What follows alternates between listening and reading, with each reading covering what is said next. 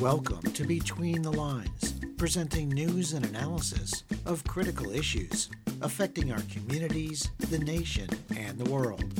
I'm Scott Harris. This week we present Robert Socolow, Professor Emeritus at Princeton University, who explains the unprecedented global dangers that led the Bulletin of the Atomic Scientists to move their doomsday clock forward to 90 seconds before midnight. Issa Amro, Executive Director of Friends of Hebron, who shares his views on Israel's new extremist right wing government and the recent escalation of Israeli Palestinian violence. And Francesca Emanuele, a Peruvian sociologist who discusses the long running race and class divide in Peru that's provoked the current political crisis, mass protests, and increasing violence. But first, we begin with a summary of some of the week's underreported news stories. South Korea's conservative president Yoon Suk Yeol shocked Western observers when, during a speech on January 11th, he speculated that a day may come when the threat from North Korea requires America to deploy nuclear weapons back to the peninsula. Failing that, the president said, South Korea could acquire its own nukes.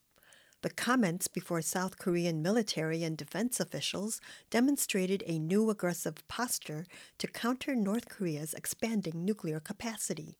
If South Korea were to acquire nuclear weapons, it would reverse long standing policy of living under the protection of the U.S. nuclear umbrella. Observers say President Yoon's combative language was designed to appeal to his right wing base, as well as put pressure on both the U.S. and China to rein in North Korea's nuclear threat.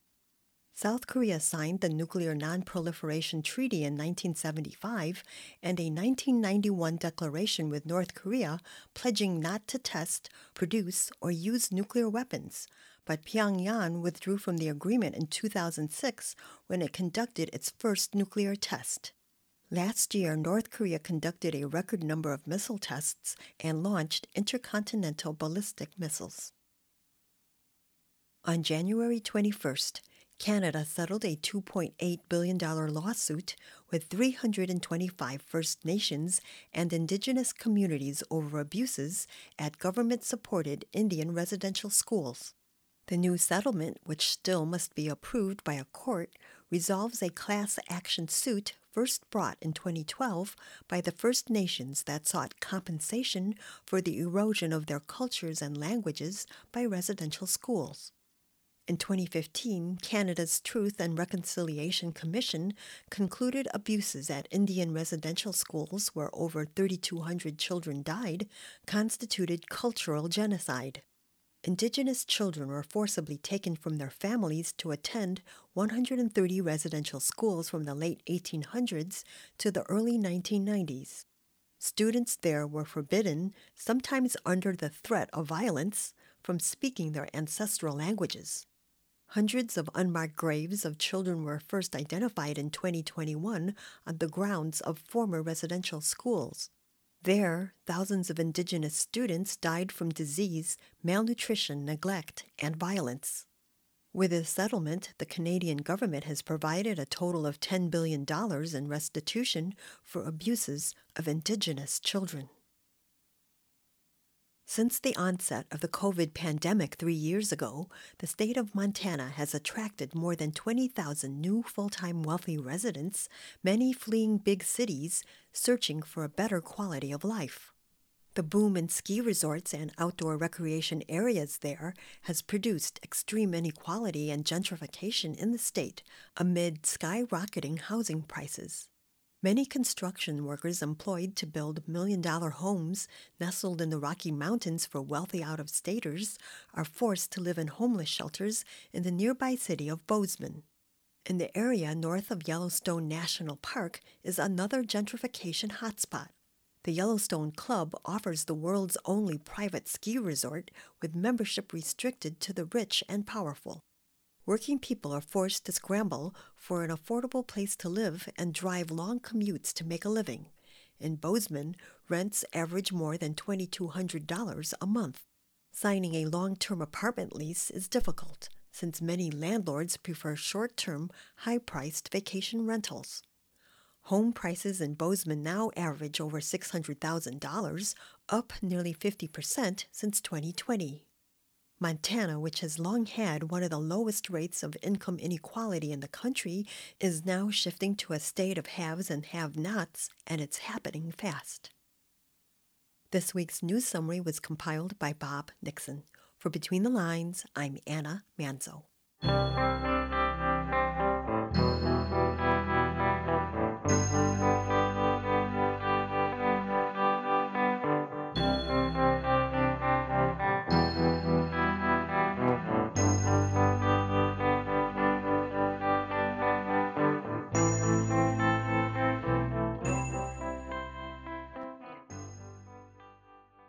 In the last week of January, the Bulletin of the Atomic Scientist Doomsday Clock was moved forward to 90 seconds before midnight, the closest the clock has ever been to midnight, a metaphor for global catastrophe, since the clock was launched in 1947. The Doomsday Clock, used to alert humanity to imminent threats to human civilization and the planet, moved from 100 seconds to midnight, where it's been set since 2020. The decision to move the clock forward was due largely, but not exclusively, to the ongoing war in Ukraine and the increased risk of nuclear escalation. The new clock time was also influenced by continuing threats posed by the climate crisis and the breakdown of global norms and institutions needed to mitigate risks associated with advancing technologies and biological threats such as COVID 19.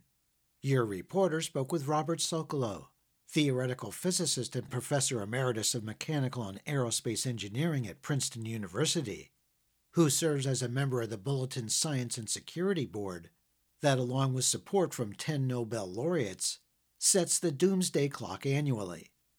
Here, Professor Socolow explains the unprecedented global dangers that led to the doomsday clock being moved forward to 90 seconds before midnight. This year, we announced a movement of about 10 seconds from 100 to 90 toward midnight, and with a clear conviction in our group, very little division among us, that the world was more dangerous this January, if you like, than last January. And the major reason for that was the introduction of the possibility of using nuclear weapons in the Ukraine war, which President Putin announced. He was could could conceivably use them and he continues to do so. He continues to suggest that nuclear weapons are more usable than we would, than most of us would want to even begin to concede.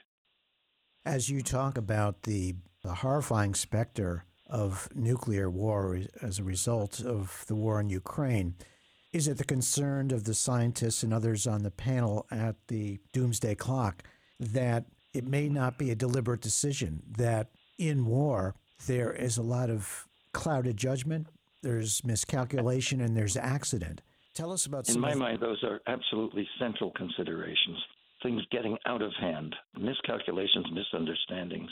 One of the things that I learned, particularly this past year in our in our conversations among a group, which by the way is called the Science and Security Board of the Bulletin of Atomic Scientists. That's the group I am part of was that the people who know much more about nuclear weapons and nuclear weapons command and control than I did simply did not have confidence that the world's leaders could avoid an escalation. Low probability, but not zero probability. If Putin were to use a single nuclear weapon, that would violate a 77 year taboo. And the terrible thing about nuclear weapons is they have a signature. You can't have any doubt that that's what set off when the uranium atom fissions. There are telltale radioactive products that can't come from any other place. So you know a nuclear weapon has been used, you've crossed some kind of a threshold. And I would ask again and again with one of two metaphors. One, are there some missing rungs on the ladder so we don't worry about climbing straight up into oblivion? And the answer was no, we're not sure there are any missing rungs on the ladder. Is there any fire break? Another image. We're not sure there's a fire break. So that's why it is so provocative and so dangerous and so uncalled for for Putin to be doing what he's doing. And it set us all back. In past years, when we moved the clock, there were multiple considerations that were on a par. This year, as, as we write a we write a substantial essay on the movement of the clock, which is available on on the web. We make clear this time that Ukraine was a was a dominant factor, not one of four or five equally important factors. And, and so that's what comes across. I, I, hope it comes across. I hope people will read the statement we have, which is about six or eight pages and quite thorough. The issues cited in the moving the clock forward the doomsday clock forward, that, that contribute to the rising threat of catastrophe are by and large created by humans and our systems. And by all accounts, these threats are within our power to mitigate and change. But the lack of leadership and political will are major obstacles. Are you optimistic that average people working together locally, nationally, and internationally have the capacity to influence world events to avert future devastation?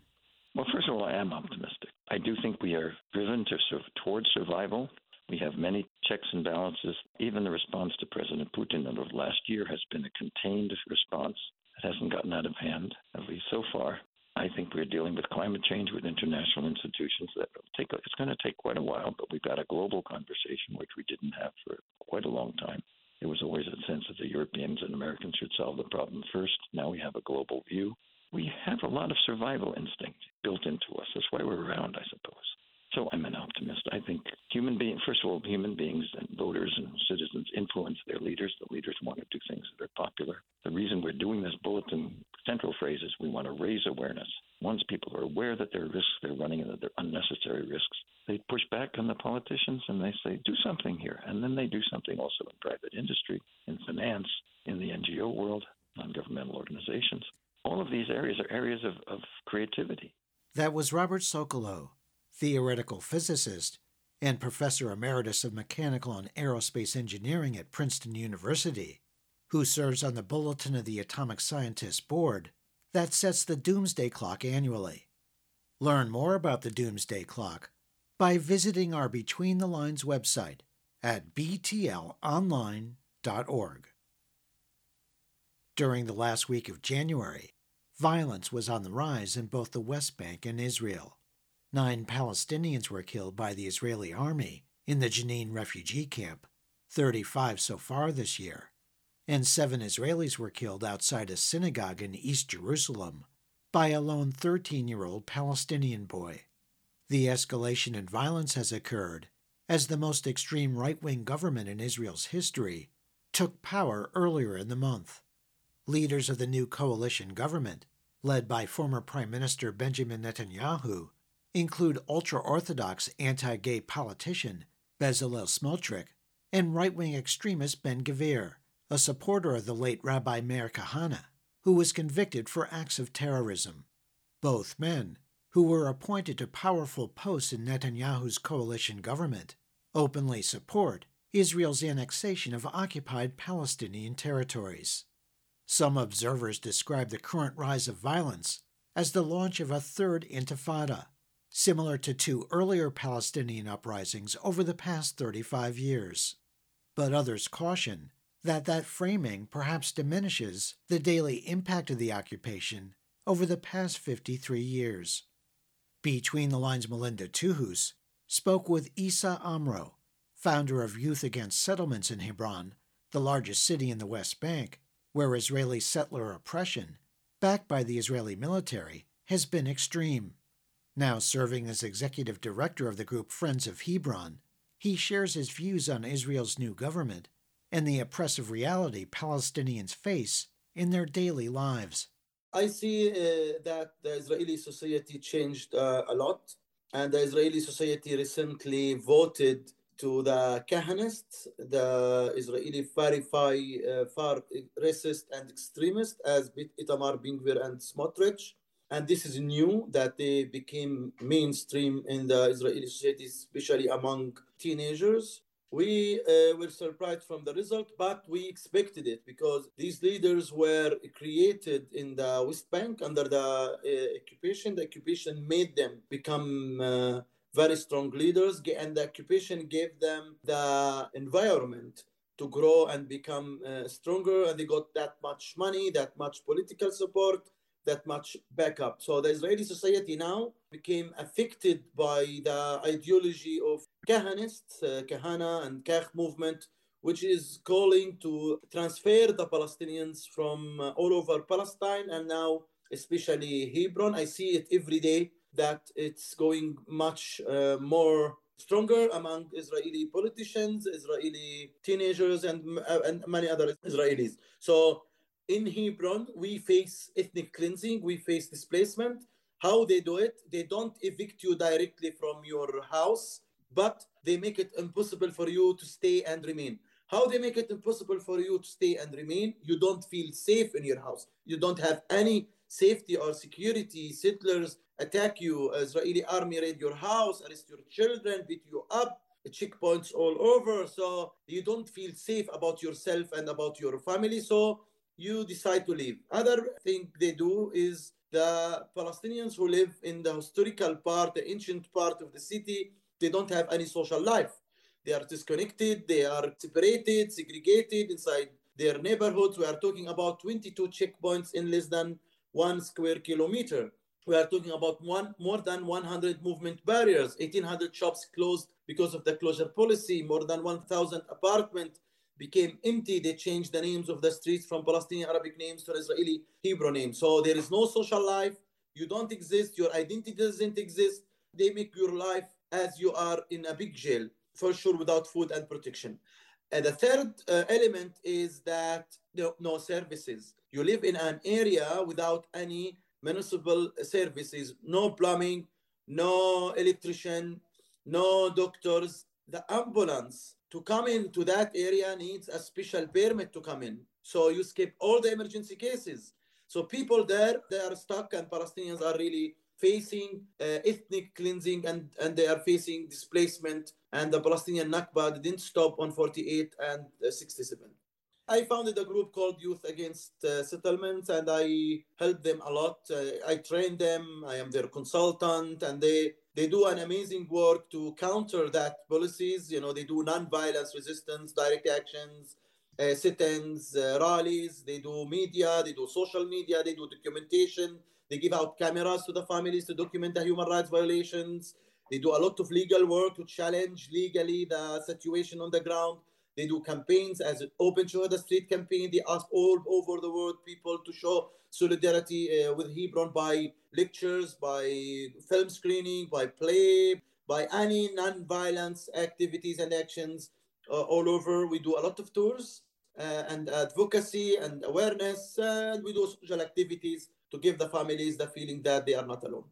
I am now the director of an organization here in the, the US. It's called Friends of Hebron, and Friends of Hebron do a lot of education in Hebron. So, how often do you come to the US? I come three, four times a year to do advocacy and awareness. And this time I came to re- do the reading for a play I wrote with an Israeli playwright. Her name is Einat Weizman. We wrote a play about my military trial and about PA indictment and about apartheid and occupation. It's called How to Make a Revolution. This play, we hope to stage it here in, uh, in the US, and we hope that we get help to stage it here. Say a little more about your, your trial and what did it have to do with the Palestinian Authority exactly? The Israeli occupation uh, and apartheid, they don't want to end their apartheid, their occupation, but they want to shut off the voices who are exposing the Israeli policies of apartheid, the Israeli violence, the Israeli aggression toward the Palestinians. I'm a Palestinian who was very critical of occupation, and I use nonviolence resistance to make a change. So they wanted to shut me off. The PA, the Palestinian Authority, arrested me and they wanted to shut my voice off because of me uh, talking about their corruption, talking about their dictatorships, and their being subcontractor of the Israeli occupation. That was Issa Amro, Executive Director of Friends of Hebron. Find more analysis and commentary on Israel's new extremist government and the rise in Israeli Palestinian violence by visiting our Between the Lines website at btlonline.org.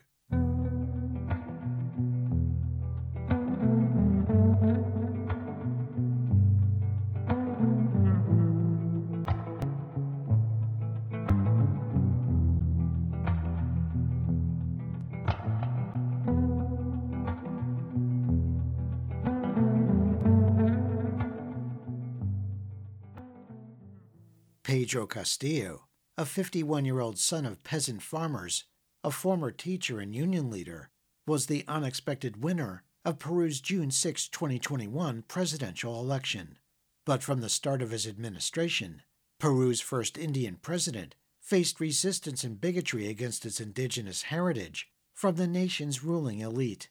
After more than a year of conflict with Peru's Congress, Castillo announced on December 7th last year that he was dissolving Congress and using emergency powers to call new elections.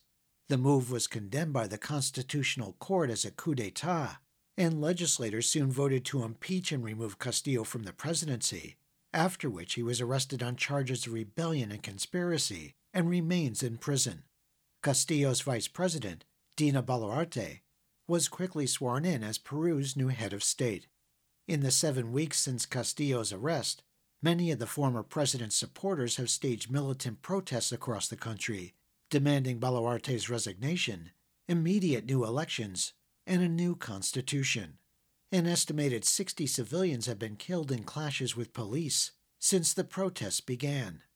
Your reporter spoke with Francesca Emanuele, a Peruvian sociologist who discusses the long running race and class divide in Peru that's provoked the current political crisis, mass protests, and escalating violence. What infuriated the working class population in Peru is that the right finally succeeded Ausin Castillo, and that they continued treating him horribly, arresting him unfairly under charges of rebellion and conspiracy that he never committed. But what I think infuriated my people the most is the realization that the extremely delegitimized and racist right was going to be the one that would govern the country along with Dina Boluarte. To give you an example, when Castillo was ousted, he had 28% of support, while Congress had around 9% of support. So people hate Congress. All what Congress did, ousting Castillo, catalyzed the process we see today. Uh, the impeachment of Castillo that the right attempted many times and finally succeeded, together with the fact that the country was going to run by the racist right that had falsely claimed fraud. But now protests are held around the, the country, and even the middle class are now protesting as a reaction of this authoritarian government we have that have killed around 60 people in two months 47 of these Peruvians were killed by the police and the army. And all of these deaths have been classified as extrajudicial executions by human rights organizations in Peru. Most of these killings uh, were because of gunshots, most of them in the head and or in the chest. Uh, all the people who were murdered are indigenous, working class people, and people from rural areas. So, to understand what's going on in my country, uh, there is a, a big component we have to see, and that's racism, and also the lack of representation for working class Peruvians in politics.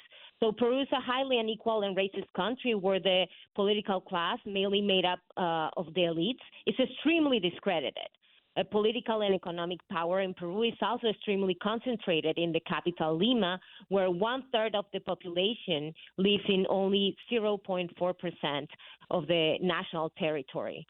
So from Lima, the rest of the citizenry is mostly seen as ignorant and lesser beings, unfit to participate in the country's governance. And, and, and poverty is vastly worse in rural uh, than urban areas. So, to explain, for example, why protesters uh, protesting now in Peru not only demand uh, the resignation of the president, Dina Boluarte, the dissolution of Congress, and new general elections as soon uh, as possible, we have to see the big picture because they are as you have said, are also demanding a new constitution. They don't want to reform the actual constitution we have that was passed during the dictatorship of Alberto Fujimori, and that uh, in many cases are is the roots of the dysfunctionality we have in the political system in, in Peru.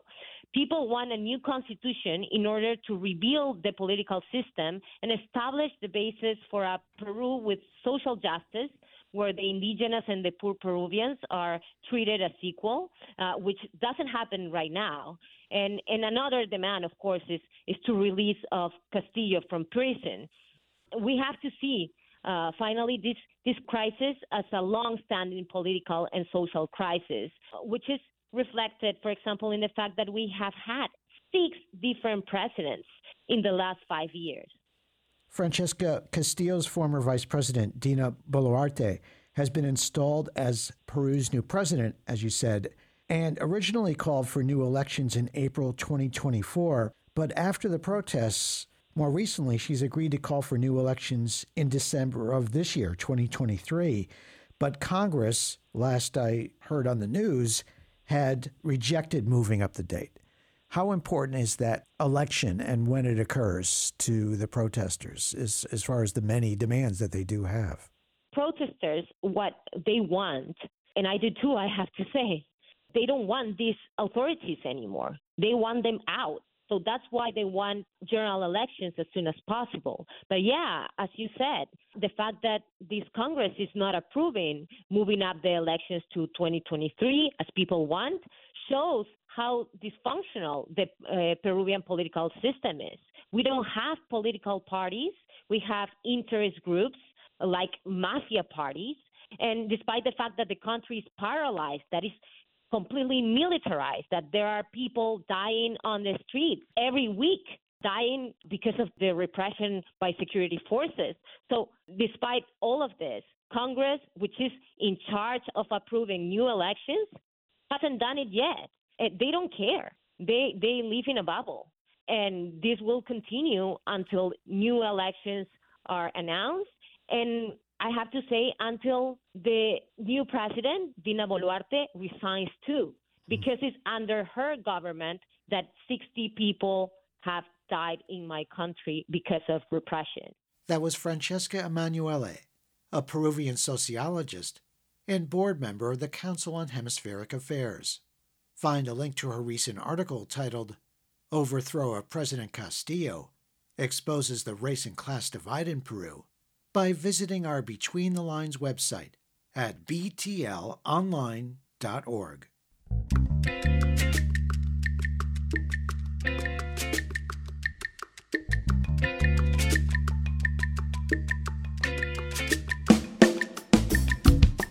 listening to Between the Lines, a weekly program presenting news and analysis of critical issues affecting our communities, the nation, and the world. Between the Lines is produced and distributed by Squeaky Wheel Productions.